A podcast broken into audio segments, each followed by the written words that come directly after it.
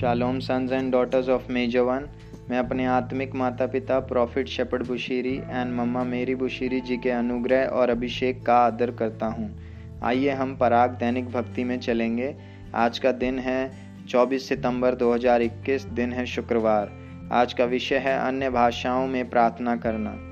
Hallelujah. Profit हमें वचन के माध्यम से बताते हैं, पहला कुरंथियों 14:4, जो अन्य भाषा में बोलता है वह अपनी उन्नति करता है, परंतु जो भविष्यवाणी करता है वह कलीसिया की उन्नति करता है। हालेलुया। प्रॉफिट संदेश के माध्यम से बताते हैं, परमेश्वर की संतान के रूप में प्रार्थना आपके आध्यात्मिक जीवन का एक महत्वपूर्ण हिस्सा है। बाइबल हमें बताती है कि हमें प्रार्थना करना चाहिए, पहला थिस्सलुनीकी 5:27। अक्सर जब आप चुनौतियों से गुजरते हैं और यह नहीं जानते कि क्या करें या कैसे प्रार्थना करें, उस क्षण में आपको अन्य भाषा में प्रार्थना करने की आवश्यकता होती है। अन्य भाषा में प्रार्थना करना परमेश्वर के साथ एक प्रभावशाली आध्यात्मिक संचार है। जब हम अन्य भाषा में बोलते हैं तो हम सीधे परमेश्वर से बातें कर रहे होते हैं। पहला कुरिन्थियों 14:2 में बाइबल कहती है, क्योंकि जो अन्य भाषा में बोलता है वह मनुष्य से नहीं परंतु परमेश्वर से कहता है। यह एक आत्मिक भाषा है जो मानवीय समझ से परे है। पहला कुरिन्थियों 14:14 में आप देख सकते हैं। जब हम अन्य भाषा में बोलते हैं तो हम रहस्य बोलते हैं, जैसे वचन 2 बताता है।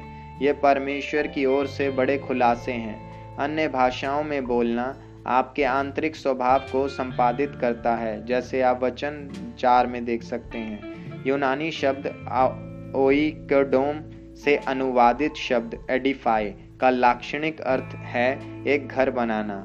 इसका अर्थ यह है कि जब आप अन्य भाषा में बोलते हैं तो आप अपने आध्यात्मिक अस्तित्व का निर्माण कर रहे होते हैं। आप खुद को बैटरी की तरह चार्ज करते हैं।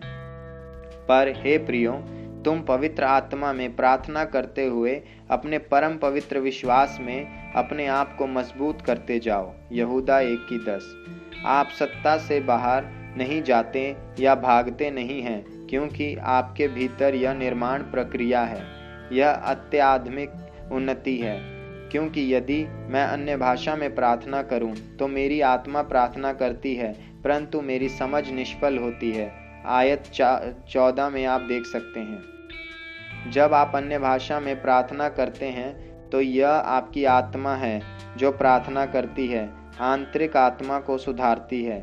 अन्य भाषा में प्रार्थना करने से आपको आध्यात्मिक रूप से बढ़ने और प्रगति करने में मदद मिलेगी। यह उस क्षण में होता है जब आप अन्य भाषा में प्रार्थना करते हैं, जहां आप पवित्र आत्मा के निर्देशों को प्राप्त करने और उनका पालन करने के लिए आत्मा में अधिक संवेदनशील हो जाते हैं। प्रॉफिट हमें कार्रवाई निर्देश में बताते हैं, प्रेरित पौलुस की सेवकाई में सफलता के रहस्यों में से एक अन्य भाषा में बोलना था। ध्यान दें कि उसने कुरिन्थियों की कलीसिया से क्या कहा, मैं अपने परमेश्वर का धन्यवाद करता हूँ कि मैं तुम सबसे अधिक अन्य भाषा में बोलता हूँ। पहला कुरिन्थियों 14:18 में आप देख सकते हैं। यदि आपका नया जन्म हुआ है और आपने पवित्र आत्मा प्राप्त किया है तो आज से आपको जितनी बार संभव हो अन्य भाषा में प्रार्थना करें। आपको किसी विशेष प्रार्थना की प्रतीक्षा करने की आवश्यकता नहीं है। आप कभी भी हों, आप पवित्र आत्मा की सामर्थ्य के अधीन होकर अन्य भाषा में बोलना शुरू कर सकते हैं। जितनी बार आप इसे करेंगे, आप अपने कमरे में जाओ, दरवाज़ा बंद करो या अन्य भाषा में बोलना शुरू करो। उसके बाद पवित्र आत्मा राज्य के रहस्यों को आपके सामने स्पष्ट करेंगे। प्रॉफिट हमें प्रार्थना देते हैं, जो आप मेरे पीछे दोहरा सकते हैं। हे परमेश्वर, मैं आपका धन्यवाद देता हूँ कि जब मैं पवित्र आत्मा में प्रार्थना करता हूँ तो मैं अपनी आत्मा का निर्माण और उन्नति करता हूँ। मैं अपने परम पवित्र विश्वास में फल फूल रहा हूँ और अलौकिकता से प्रगति कर रहा हूँ और एक भवन की तरह ठोस तरीके से उठ रहा हूँ।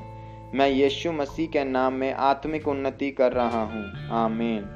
आगे के अध्ययन के लिए आप मरकुस 16:17, प्रेरितों के काम 2:3, प्रेरितों के काम 19:6 पढ़ सकते हैं। यदि आप यीशु मसीह को अपना प्रभु और उद्धारकर्ता ग्रहण करना चाहते हैं तो आप मेरे पीछे इस प्रार्थना को दोहरा सकते हैं। हे स्वर्गीय पिता, मुझे विश्वास है कि यीशु मसीह परमेश्वर का पुत्र है। और वह मेरे सारे पापों के लिए मारे गए और फिर से जी उठे। अपने पुत्र को मेरे लिए भेजने के लिए धन्यवाद। उनके लहू से मेरे सारे पाप धुल चुके हैं। मैं यीशु को अपना प्रभु और उद्धारकर्ता ग्रहण करता हूँ। इस दिन से मैंने अपनी आत्मा और हृदय में अनंत शांति पाई है। मैं परमेश्वर की संतान हूँ, प्रभु यीशु मसीह के नाम से, आमीन।